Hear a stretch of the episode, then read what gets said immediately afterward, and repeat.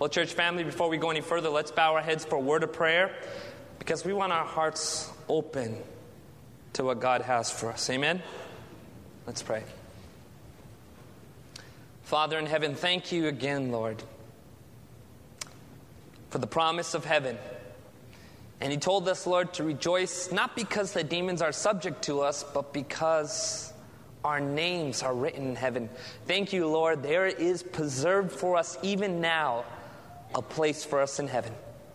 And Jesus, help us to be faithful to the calling. Help us to be faithful to your word. And right now, we want to pray that our hearts would be open. God, we are praying for more than just a sermon, but for revival. We're praying that our hearts would again just be full of spiritual life.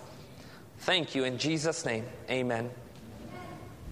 Well, as I said before, it is good to be back in Ceres. I have missed this church greatly. And uh, for some of you who don't know, I have been in Mountain View, California. That's the San Jose area. I've been doing a prophecy seminar there. Been there for a few weeks. And this last week, I had to go back for a couple days. Came back two nights ago. And then sometime next week, I'll have to go back again just for a couple days. And doing this, we're doing follow up studies. But God really blessed this prophecy seminar. I thank you so much for people who came out, actually drove an hour and 45 minutes to be there, people who prayed, and were just part of that whole experience. It just gave me such warmth and courage to know my church family supports the ministry. Amen? We believe in the preaching of God's word. And we want to see that just not Ceres and Modesto, but the entire world that is affected by God's word and by his goodness. Well, being in Mountain View was something very interesting. There are things in Mountain View I was quite unprepared for. Now, you guys know another name for that Mountain View, San Jose area is called Silicon Valley. The reason why is because there are a lot of internet companies. There are a lot of internet startup companies. You have Google that's over there. You have a lot of these companies that when we just sort of go online, we see sort of see the name. That's where many of these uh, companies, their headquarters are. Um, it's a very affluent area. Just to give you a little bit of heads up of what Mountain View is like. I was staying at some church members' house. I've been there the last three weeks. They're church members of the Mountain View uh, Central Church. And they told me that their neighbor, and I saw the neighbor to the right, is vice president of YouTube. They say, You see the, that house across the street? I said, Yeah. They said, That's the actual, it's owned by the president of Symantec. I said, Really? And they said, Yeah. And one day when I was jogging down that same street, I mean, people were being picked up in limos. Like, this was like a very, this is in Modesto, is what I thought. Okay? And uh, it was so interesting. I actually walked across the street because I saw this guy working on this like European muscle car. Walked across the street because I used to work on cars a little bit. And I was talking to him. Oh, his name is Bob. I'm like, hey, nice to meet you, Bob. And he's yeah, we talked for a little bit. Walked back into the church member's house. And they said, yeah, you met Bob. I go, yeah. They go, you know, Bob is vice president of Wells Fargo. I go, like the little bank down the street? The entire corporation. And I realized, whoa, this is an affluent area. Much different. Do you know San Jose actually has more PhDs per square mile than any place in the entire United States? Very affluent, very, uh, you could say it's sort of an intellectual epicenter for the entire United States. A lot of things take place in that area. A lot of people drive Beamers, and a lot of people drive Mercedes Benz. And so it's just very much a, a very different area than what I'm normally used to. But God really blessed this prophecy seminar. We had a great turnout. 24 people made a decision for baptism. Praise the Lord. Amen. And we have a profession of faith also, uh, in addition to that, and others who are actually making decisions as well. But just to let you know, the type of people who are making these decisions, we had an attorney from Google. We had a software engineer from Google. We had various other individuals who you could say um, they're in a different class when it comes to wealth. But God really blessed because that, and it helps me to understand God's word reaches across every single culture. Can you say amen to that? And regardless of where people are at in this world, whether they're in this, uh, whether they're in this really expensive area or an area that's not so expensive, God's word can reach each person. Ladies and gentlemen, God wants us to take the gospel wherever we are at. Amen? Amen. And it, but it has been it is good to be back in Ceres. Tell you this, I really missed this church. Mountain View is a wonderful church, great people there, great pastor, great people who are, who are praying, and asking just for the Holy Spirit to be poured out. But they got their problems like every church. They got a few troublemakers there as well. But I realized something while I was there. I was realized there's just some people who don't get it. You know what I mean? There's just some people who are standing in the way of what God is doing. And just kind of being there as a visitor and preaching, I realized sort of what the pastor was dealing with as they were trying to do the work of evangelism, as they were trying to see the gospel go out. There was just a few church members that just stood in the way. And I thought to myself, do they understand what they're doing? Ladies and gentlemen, let's pray that we are never those type of people. Amen. Amen? Let's pray that we never stand in the way of what God is doing. In fact, the Bible even says one of the last signs will be people in the church who are seeking to destroy other people and claiming it's the service of God. God wants us to be faithful to Him. Amen? And if God is moving, we better stand out of the way. Otherwise, we will have to answer to Him. God wants us to be faithful to Him and to be part of what He is doing. The gospel is going to the entire world, and many people all over the world are making decisions. And I'm really excited because the rest of the year, I believe God has some special things in store. Amen? Amen. I just really miss you guys. All right, we're going to be looking at a very interesting story in the Bible. Take your Bible and we're going to the story of Second Kings. It's the story of a very interesting individual. Hopefully, I don't knock over any of these instruments. They're very expensive, but if I do, Ed Home will pay for them. all right, all right, all right. We're going to be looking at a very interesting story. The story of a, a, a, a you can say, a very unusual individual in, in the Bible. His name is Jehu. Now, the reason why I was thinking about Jehu the last few weeks is because there is said something about Jehu that he had a very unusual way of driving. The Bible says that he drove furiously. In fact, the word that's used to describe his driving, it says actually in Hebrew, it's like madness, craziness. Now, the reason why that was so relevant to me the last few weeks is because when I actually went to San Jose before I started the series, I was driving back at night, and there was a road I thought I'd take. It's a shortcut, it's called the 84 highway. I was like, I'll just take this. It's a quiet road. And when you're driving a truck that has a V8 engine, it doesn't feel like a Honda Civic, okay? And when you're getting on the road and you just drive, you don't realize how fast you're actually going. And at night, when you don't really see the signs, sometimes you can exceed the speed limit. And sometimes at night, you don't see policemen who are hiding out. So I was driving. I was driving down this road, and this is before I actually started this series. I was coming back to Modesto, and I was like driving, and I was like, oh, okay, I'm just driving, listening to some uh, David Tank music I have in my car. I have it, it's a good CD. Listening to that music, and then all of a sudden, I look and there's these flashing lights behind me, and you know that feeling when your stomach just drops. You know that feeling? And you're just like, God, have mercy on me. And you're just thinking, this would be a great sermon illustration about grace, God. If you just give me grace right here, I'll talk about it. It's grace. And so I was like, I was just like hoping he was just gonna come to side and just pass me up chasing somebody else. But he stayed behind me. And then I was like, I pulled over and I was like, I'm hoping, Lord, that this is just going to be a sort of a fluke thing. Well, he gets there and he pulls up. He comes right to the side of me. He's like, How you doing? I go, I'm fine. And you always got to be nice because we're Christians. Amen? Even if you get the ticket, you still have to be nice. So I was there and he's like, he's like, So you were speeding? I said, Yeah, I was speeding you know, I can talk a mile, you know, like 10 million miles a minute, but when it comes down to just when with the cop, I'm just like, yeah, I speeded, like a little kid. And he's like, Can I have your driver's license and your registration? I'm like, Here it is. I hand it to him. He walks away and he comes back and he has the ticket. I'm like, Ugh. And then he says, All right, sign here. And then I said, Officer, can't you give me grace? He looks at me and he's like, you were speeding, man. I said, Come on. And he's like, Sorry. and he fills it out, and I was like, oh my goodness. But you know, here's the thing. After that, that morning, I read in the scriptures, it says in Proverbs that blows, talking about wounds, cleanse the heart of evil. Now you think, what, how does that apply to this? Because I realized that from then on, all the driving that I did, and I did a lot of driving, I always remembered that I needed to keep the speed limit. I, I kept an extra eye on my speedometer because I realized that I need to keep the speed limit. And I actually realized, well, this turned out for some kind of blessing because I was not breaking the law anymore.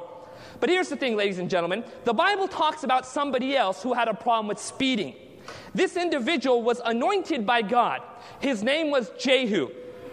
And this was the time when Israel was in apostasy. A lot of Baal worship came in, and a lot of Moloch worship came in, and there was all this paganism coming into God's people. And so God raised up Elisha, who was somebody who came after Elijah. And God told Elisha, I want you to anoint an individual. His name is Jehu, and we're going to learn more about this Jehu figure. In fact, there are special instructions given to Jehu, very unusual instructions. We're going to Second Kings. So if you're there, go ahead and say amen. Second Kings, and we are going to chapter 9. Watch the instruction that Elisha gives to a servant. It's very unusual because it helps you to understand the type of person Jehu was. Verse 1 And Elisha the prophet called one of the sons of the prophet and said to him, Get yourself ready. Take this flask of oil in your hand and go to Ramoth Gilead.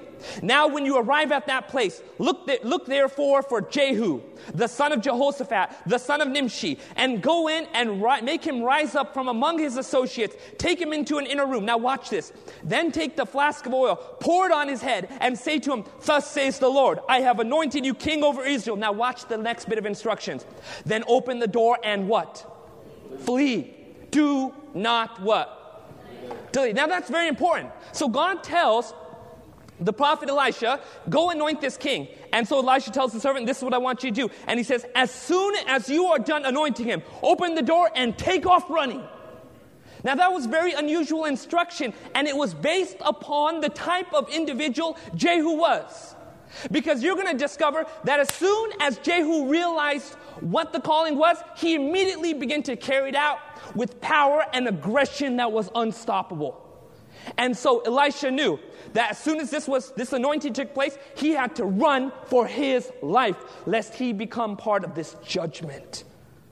So something unusual happens. The, the servant comes up to Jehu, he anoints Jehu, and all his friends recognize it, and immediately Jehu begins to recognize his calling and begins to destroy what the Bible says Baal out of Israel. Now, what I'm going to be reading to you is going to sound very gruesome. It's going to sound like some type of Hollywood movie, some type of Terminator who shows up and is just destroying everybody. But what happens at the end is quite different than what we are expecting. Well, let's see what the Bible says happens next. Verse 17. Now a watchman stood on the tower in Jezreel. Chapter 9, verse 17. And he saw the company of Jehu as he came. And he said, I see a company of men. And Joram, who was the king, get a horseman and send him to meet him.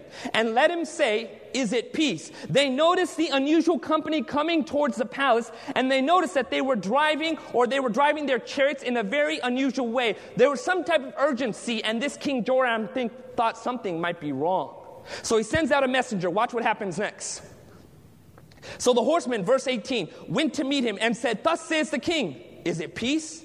Now watch what Jehu says. And Jehu said, What have you to do with peace? Turn around and follow me.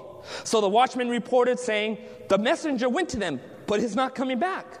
Then he sent a second horseman who came into them and said, Thus says the king, Is it peace? And Jehu answered, What have you to do with peace? Turn around and follow me. Then the watchman reported, saying, He went to them and is not driving back. Now, watch this. And the driving is like the driving of Jehu, the son of Nimshi, for he drives what? Furiously. They recognize, no, no, no, this is Jehu. He's one of the captains of the guard, of the army. And he was driving in just this very unusual way in a chariot. And you can just imagine, like, the rocks are just coming out, and he's just like skipping, and he's just on this chariot, like sort of like Ben Hur and he's just whipping this thing and he's just going faster and faster and the company's behind him and they they're racing at top speed Jehu was known for being a very unusual charioteer driver. When he drove, the Bible says this is just like Jehu. He drives furiously. The word means in Hebrew with madness, with craziness. Like he had no regards for anything around him or the terrain. He had one destiny and he was going to meet it. So let's see what happens next. Verse 21 Then Joram said, Make ready. And his chariot was made ready. Then Joram, the king of Israel, and Ahaziah, king of Judah, went out, each in his chariot. And they went out to meet Jehu and met him on the property of Naboth, the Jezreelite. And now it happened when Joram saw Jehu, he said, Is it peace, Jehu? He answered, What peace, as long as the harlotries of your mother, Jezebel, and her witchcraft are so many. Now Joram turned around and fled and said to Ahaziah, Treachery, Ahaziah. And they realized that, Nim- that Jehu was on the way to kill them. So they, these two kings turned around and said, Take off running. And the Bible says at that moment, Jehu took a bow with full strength and just let that arrow fly, killed one of the kings. Then he went after the other king and killed him too. But Jehu was not done with his work of judgment. The Bible says he went out to do more things in Israel just in a matter of days. In a matter of days, this man was anointed and he began to carry out this unusual work of judgment and bloodshed. Let's see what happens next. Verse 30. Now, when Jehu had come to Jezreel, Jezebel, remember, that was Ahab's wife, and she was responsible for a lot of that paganism coming in. Jezebel heard of it. She put on paint on her eyes and adorned her head and looked through a window. Then, as Jehu, Jehu entered at the gate, she said, Is it peace, Zimri, murderer of your master? Zimri was actually somebody in the Old Testament, a previous king who actually did a coup and murdered his master. And she says, You're just like Zimri. You're going to murder us, aren't you? Then look what it says in verse 32. He looked up at the window and said, Who is on my side? Who? And two or three eunuchs looked out at him. Then he said, Throw her down. And instantly, these three eunuchs realized it's either their life or her life. They grabbed her, threw her over, and the Bible says that the judgment that God promised upon Jezebel took place. And so he dealt with this. But he was not done yet. This Jehu, this man who was carrying out this judgment, now began to go forth into the next phase. And you realize this man had a thirst for blood. Look what the Bible says in chapter 10, starting with verse 1. Now Ahab had 70 sons in Samaria, and Jehu wrote and sent letters to Samaria, to the rulers of Jezreel, to the elders, and to those who reared Ahab's son, saying, now, as soon as this letter comes to you, since you your master's sons are with you, and you have chariots and horses, a fortified city also, and weapons, choose the best qualified of your master's son, and set him on his father's throne, and fight for your master's house. And the people were really scared because this challenge was coming from this madman who was anointed by God. And instead, they say, You just tell us what to do, Jehu. We don't want to fight you. Jehu gives the instructions. Take a good look in verse 6. He wrote him a second letter to them saying, If you are for me and will obey my voice, take the heads of the men, your master's son, and come to me at Jezreel by this time tomorrow morning. And sure enough, those people, those elders, got the heads of these. They, they killed the sons of Ahab because these were heirs to the throne. And they knew that they knew that if they were allowed to live, Ahab sort of legacy would continue. So they said, We don't want any of this. We don't want to deal with Jehu either. And so they killed them. But Jehu was not done yet. In the matter of days, he began to carry out this unusual judgment upon Israel. Watch what the Bible says next. It's so unusual. Take a good look in verse 12. Chapter 10, verse 12. And he arose and departed, went to Samaria. On the way at Beth Ek of the shepherds, Jehu met with the brothers of Ahaziah, king of Judah, and said, Who are you? So, as he was making his way to the next phase of judgment, they were coming across these unusual group of people who happened to be relatives or brothers of the, pag- of the king Ahaziah. And Jehu recognized and said, Who are you? Watch what happens. So they answered, We are the brothers of Ahaziah. We have come down to greet the sons of the king and the sons of the queen mother. Verse 14, he said, Take them alive. So they took them alive, killed them at the well of Beth Ek. 42 men, and he left none of them. The next phase of judgment happens in a matter of days. Jehu was just taking out everybody left and right, left and right. And that's why Elisha told his servant, As soon as you're done anointing, open the door and run for your life because he knew when Jehu realized his destiny, nothing was going to stop it. But Jehu was not done yet. He was not done yet. Let's see what the Bible says next. Verse 18. Then Jehu gathered all the people together and said to them, Ahab served Baal a little, and Jehu will serve him much. Now, therefore, call to him, me, all the prophets of Baal, all his servants and all his priests. Let no one be missing, for I have a great sacrifice for Baal. Ominous words, he was planning something.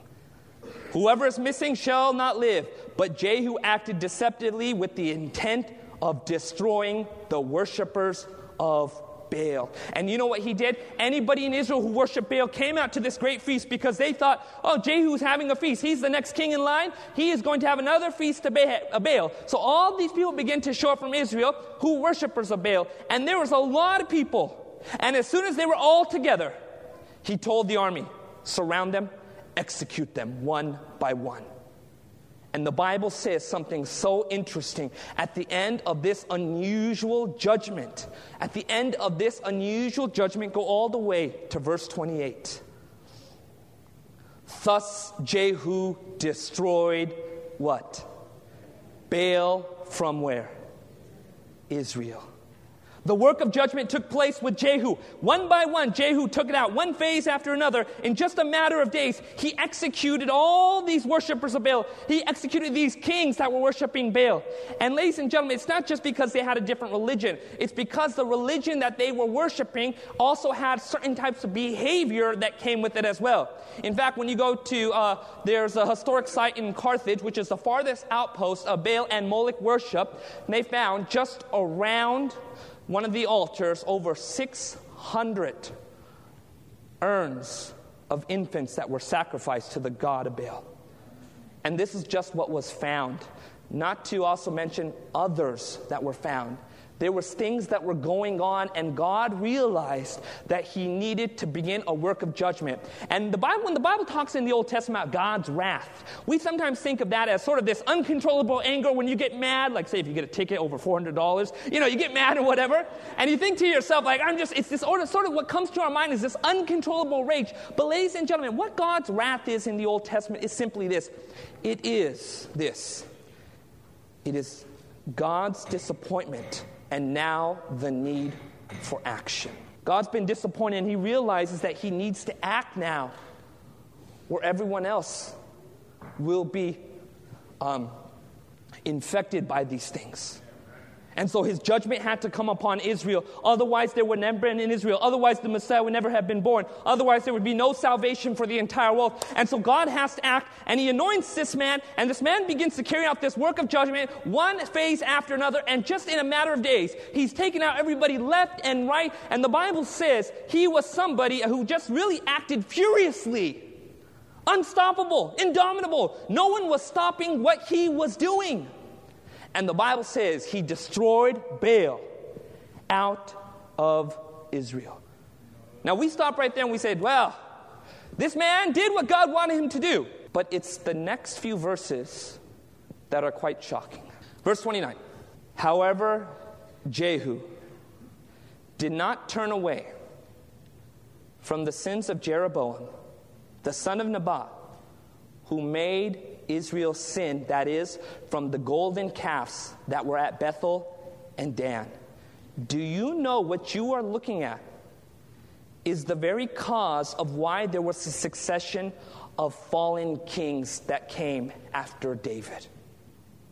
Because one of the sons of Solomon instituted this worship towards these golden calves. This became the root of all the problems. So here, here, Jehu is dealing with the fruit, he's dealing with Baal worship, but here's the thing he did not deal with the root of the problem, he just dealt with the fruit.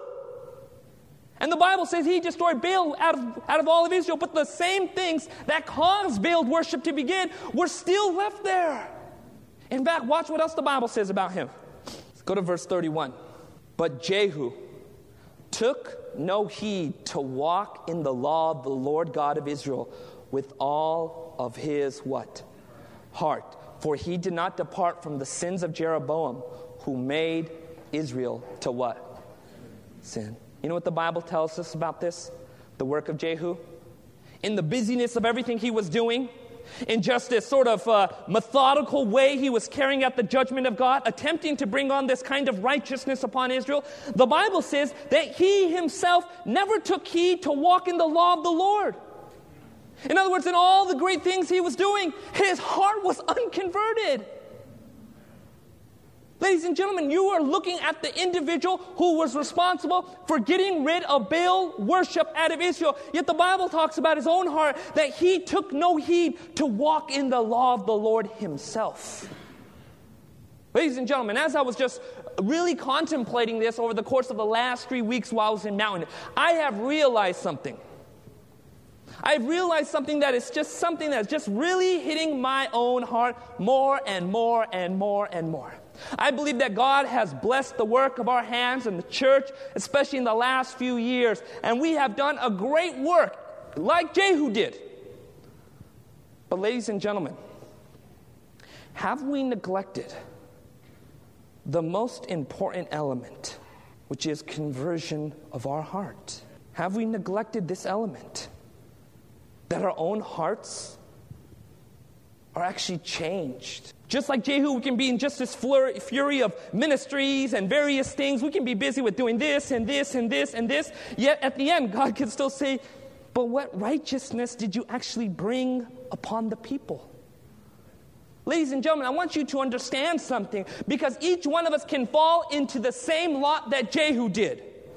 We can be busy with all the things of the world, even seemingly good things, yet our own hearts can be unconverted. The Bible even talks about uh, Nicodemus. I studied Nicodemus with the young adults last night. They were just so busy. Excuse me, Nicodemus, not them. Nicodemus was just somebody who the Bible says he was a teacher of Israel, a Pharisee. And yet God says to him, Unless you're born again, you won't even see the kingdom of God. He was letting Nicodemus know Nicodemus, as much as you know the scriptures, as much as you are a teacher, God says to him, your heart needs to change. Do you know Peter, who walked with Jesus three and a half years? You know what Jesus says to Peter? Peter, you're not converted. Do you know what the message is to the church at Laodicea? The final message given to God's church. Do you do not know that you are poor, miserable, and blind? The same message that was that Jehu did not understand. And by the way, did you know there's archaeological artifacts that describe Jehu, and there's actually a picture of it. I wanted to show it today, but I didn't have time. Of him, after this time, going before an Assyrian king and paying homage to the Syrian king. It's Jehu. He never took heed to walk in the law of the Lord. Ladies and gentlemen, we have a big problem in this world, and that is unconversion. Our hearts are unconverted, and that is the main problem. You know, there's, uh, it was Malcolm Muggeridge, this great journalist who actually died not too long ago, and he says this. He said something so interesting. He said, The most intellectually resisted teaching in this entire world is that of human depravity. That we are fallen people who have unconverted hearts. Ladies and gentlemen, I want you to understand something. The problem that took place that started at the Garden of Eden is the same problem. And we need to understand this. As Seventh day Adventists, we can say to ourselves, I know all the truths. But, ladies and gentlemen, that does not qualify you to go to heaven. Amen? That does not qualify you to go to heaven. And we need to understand this. It is not information we just need, it is transformation. Amen? And this is what God wants to do for each and every person. And this is what we need to understand like never before is that God wants to change our hearts. Even John the Baptist told the Pharisees and the Sadducees, he told them, he says, Do not say to yourself, just because you are descendants of Abraham, that you will be in the kingdom of God. He said to them, He said, God can raise up stones and turn them into the children of Abraham. Ladies and gentlemen, just because we are born into the Adventist church or we had parents who were part of the Adventist church, that does not mean we're going to heaven. God wants us to understand it is not just information we need, we need transformation. We need a change of heart. unless we have this change of heart, like God told Nicodemus, you won't even see the kingdom of heaven. But praise the Lord, God has a solution for each and every one of us. Amen? God wants to do the work that we can't do.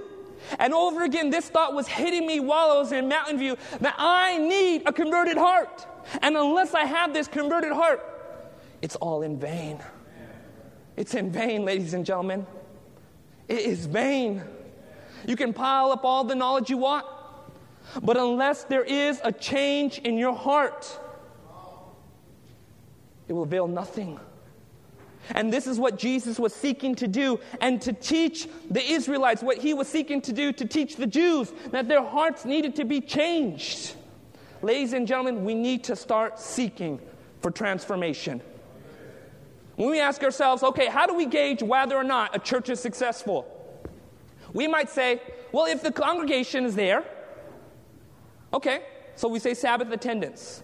Or we might say to ourselves, the work of evangelism that's happening, praise the Lord, I believe in that 100%. Or we might say to ourselves, tithe. Praise the Lord, our tithe has gone up. You know that we are number three church in the entire conference right now. But let me ask you a question Is that a sign of success? If you were to ask me, what is the sign of a successful church? You know what I would say? Its members are converted. There's conversion in the church. And you know what God is wanting to do for each and every one of us? He wants to do the work that we cannot do, and He's been waiting to do it. Amen? In fact, let's take our Bible. Let's find out how this work can really take place. Everyone, take your Bible. Let's go to John chapter 15. John chapter 15. I want you to see something so remarkable in Scripture, something so powerful. John chapter 15, page 1043. John chapter 15. If you're there, please say amen. This is Jesus speaking. I am the true vine, and my Father is the what? Vine dresser. Every branch in me that does not bear fruit, he takes away. Ladies and gentlemen, this, this plant's either good for one two things for food or fuel. See what the Bible says next. Every branch in me that does not bear fruit, he takes away, and every branch that bears fruit, he prunes, that it may bear more fruit. Notice that. Let's continue. You are already clean because of the word which I have spoken to you. Abide in me and I in you. And as the branch cannot bear fruit of itself unless it abides in the vine, neither can you unless you abide in what? The Bible is teaching something so powerful. Jesus is communicating a lesson. Unless you are connected to Him, a real connection, He says, you will never bear fruit. And that is so important for us to understand as Christians, ladies and gentlemen. Unless we are connected as a church, as individuals to God, we will never bear the fruits of conversion. Our hearts will never change. We can keep going out of this, and at the end, God will still say to us, like He did to Nicodemus, You need to be born again. Ladies and gentlemen, what God is wanting for each and every one of us, He is wanting us to be reconnected to God in a special way. Somebody says right here, Well, I do ministry. Ladies and gentlemen, that is not a sign you are connected. Even Jesus says to people, He says, Many will come to Him that day and say, Did I not do miracles in your name? Did I not do this in your name? Did I do this in your name? And do you remember what Jesus said? I never knew you. Ladies and gentlemen, what God is calling for like never before, He is calling for us as a church to start being connected to the vine again, to grow again. And God is promising a work that He has been waiting to do that we can't do of ourselves.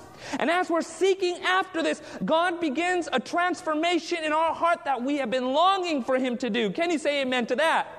In fact, what is so interesting, I came across this powerful work found in Humble Hero.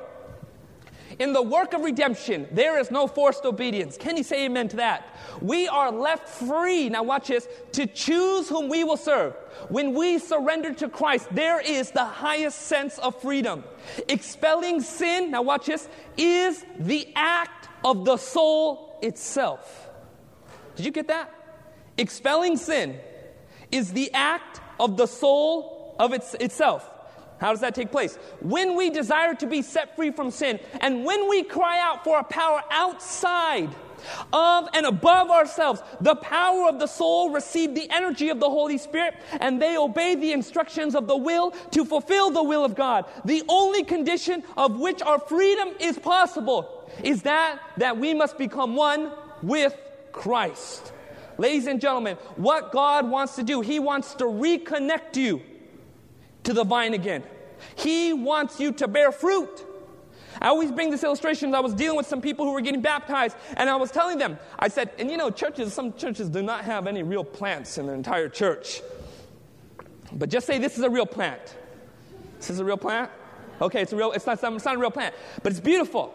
Okay, imagine this was a real plant. I could say to this plant, and let's just imagine it's a tomato plant, okay? Just work with me on here. Okay? And just say, I want this thing to grow. If I was to take a gun and make threaten this thing, is it gonna grow? What if I have shears I'm, I'm gonna cut you down if you don't grow? How about I manipulate? Come on, man, you just grow. I'll give you some more fertilizer. It's not gonna grow. No matter what I do, it's not gonna grow. Ladies and gentlemen, God has shown us in Scripture one way to grow, and that is union with Christ. We as a church need to rediscover this union. In fact, something I was so impressed with when I was at Mountain View that really spoke to my heart they have a Wednesday night prayer meeting. And it just hit me. We need to have a Wednesday night prayer meeting. God wants us to learn to pray together as a church, ladies and gentlemen. We've lost that. We love coming here, and I know you, praise the Lord, you like hearing Pastor Anil Kanda's sermon, glory to God, right? You love Pastor Ted too. But here's the thing, ladies and gentlemen it's in vain if we're not connected to Christ. It's vain, and we're heaping up more judgment for ourselves because it's more knowledge. Ladies and gentlemen, what God is wanting us to do he is wanting us to learn this reconnection with Christ. And when we learn this reconnection, He will do the work that we have been waiting Him for. Him felling of sin will become a power that takes place repeatedly in our lives because we have learned to stay connected to God. Can you say amen to that? In fact, something took place when I was in Silicon Valley, the epicenter of technology. My Apple computer stopped working. It's quite unusual. And I couldn't find anybody to work on it in there. Can you believe it? Silicon Valley. Went to this person, I don't know anything about Apple computers. I mean, we're in Silicon Valley, man. Something unusual happened. Every time I'd be clicking the PowerPoint during the evangelistic series, it would freeze up. I had the same problem here. I thought it was the clicker. I asked my friend who lived nearby, I was like, Do you have a different clicker? He gives me a different clicker. I talked to the pastor, he gives me a different clicker. I had four different clickers. I was like, One of them is going to be working. I tested it always right before the sermon. And then when the sermon would begin, after like the first or second slide, it would just click and I would just stand there foolishly, just clicking it. And then I look at the AV guys like we sometimes do today and just like, Fix the problem, please. And they just like, We don't know what's going on either. And so I was clicking it, and then I had to do one sermon Actually, the first sermon started off like that too. I had to click it with my hand. I had to be right attached to the computer. You know, I don't like to be attached to it, one spot. And so I was so frustrated. I said, What in the world is going on? I started praying about it. I was like, Lord, show me how to fix this computer. I don't want to spend uh, money for a brand new computer. So I called up Apple. I said, Hello? I said, There's something wrong with my computer. And they said, What's the problem? And they, so they gave me some things I could do to test it out. It wasn't the port where the clicker receiver was going in. They said, So what program are you using? I said, Well, it's Microsoft. They said, You're going to have to call Microsoft up. I says, All right. Called up Microsoft. I said, Hey, I got a problem with my PowerPoint. It's not working. What do I do? And they said, You're going to have to deal with a specific branch of our corporation. They deal with PowerPoint. So I called them up. And I was like, ugh. They, it was an answer machine. They said, please leave your phone number. I left my phone number. And then two days later, I get this call. And it's like, hello, this is Varinder calling from uh, Microsoft.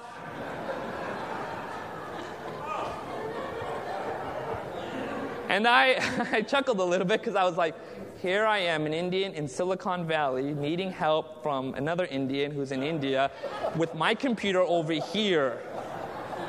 Quite unusual. And I was like, I was, I was like, so where are you located? He's like, in Mumbai, India. I was like, okay. And so we were talking. I told him the problem, and he's like, okay. And he just knew what he was doing. He said, this is what I want you to do. I want you to go to this website. Went to this website. And he says, type in this code, typed in this code.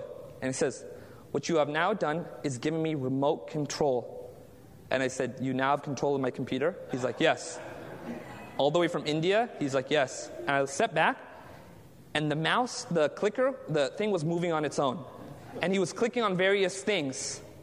And what he said is this he said, The last update that came from Microsoft regarding PowerPoint actually had a bug in it. And he says, What we're going to have to do is I'm going to have to uninstall Microsoft Office from your computer and then reinstall it without taking that last update to be part of it. He said, Do not add that last update until we have fixed this problem. But he says, I'm going to help you with this problem right now. And so what he did, I was just watching it, he uninstalled you know, Microsoft Office. And I sat back and I was just watching him like, this is amazing. He's doing this all the way from India. He has control. Then I was like, can I ask you a question? He's like, yeah. I was like, can you just do this on any computer? Can you take control? And he's like, we only if we have authorization. And then I was like, so that's the only thing you need? You can actually take control? And there was silence. And I was like, oh, okay, well, let's keep going. And so, like, and so, like, and so, like, I realized this. So, and, you know, I have the top of my uh, computer, I have the camera blocked out. You know, you need to be doing that these days.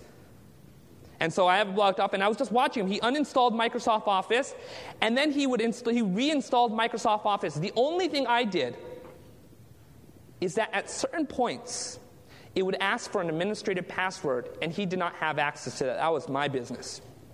And all I would have to do was at certain points for him to in- uninstall the program, administrative password come up. I'd come up and type it up real quickly. And then he would go to the next step. And then it would ask for the administrative password, and then I would have to type it up. And each phase that this, was, this work was taking place, the only thing I had to do was give him permission. And the computer works perfectly now. And you know what I realized? That God wants to do the same work in our lives. And as we give Him permission, step by step, He's able to repair the junk in our heart. Can you say amen to that? This is what God wants to do for our unconverted hearts. And this is what He has been waiting for, ladies and gentlemen. And that's why she says over here the only condition of which our freedom is possible is that we must become one with Christ. God wants to do a special work in our lives, ladies and gentlemen, and we need to give Him permission. As we are connected and choosing to be connected to the vine, as we begin this special work of communion, each of us individually and corporately, ladies and gentlemen, God will do a great marvel in this church He has been waiting to do. I believe He has blessed us over the course of the last several years, but now He is calling us to the next step which is seeking for transformation. Ladies and gentlemen, God wants to do this work in your lives. Is there anybody here today by the raising of the hand who wants to say, Lord, I want the work of transformation in my heart? I want my heart changed. God is waiting to do this, ladies and gentlemen. He's waiting to do this mighty work. And if we will allow Him, He will do it. I want to invite you out this Wednesday. We're going to have a, a Wednesday night prayer meeting, 7 o'clock, and we'll be done by 8. It's going to be no real preaching.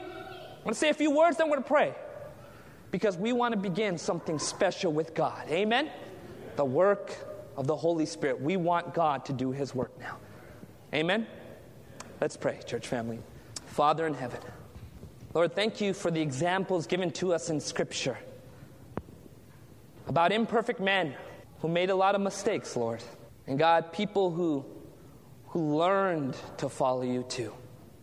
Lord, we want to begin this work of transformation. We don't just want information, Lord. We have a lot of it. We want you to change what we cannot change. And God, we acknowledge to you that we have tried and have utterly failed. God, we are praying that you would write your law upon our hearts that you would create in us a clean heart, that you would help us to be born of the Spirit every single day. And Lord, as we begin this process of reconnecting to the vine, not just individually, but corporately, God, we pray that your promise would come true, that we would bear fruit, that you may be glorified. Lord Jesus, you're the only one who can make this possible. Bless each person Lord, may they have a sense of what they need to do. In Jesus' name we pray. Amen. This media was brought to you by Audioverse, a website dedicated to spreading God's Word through free sermon audio and much more. If you would like to know more about Audioverse, or if you would like to listen to more sermons, please visit www.audioverse.org.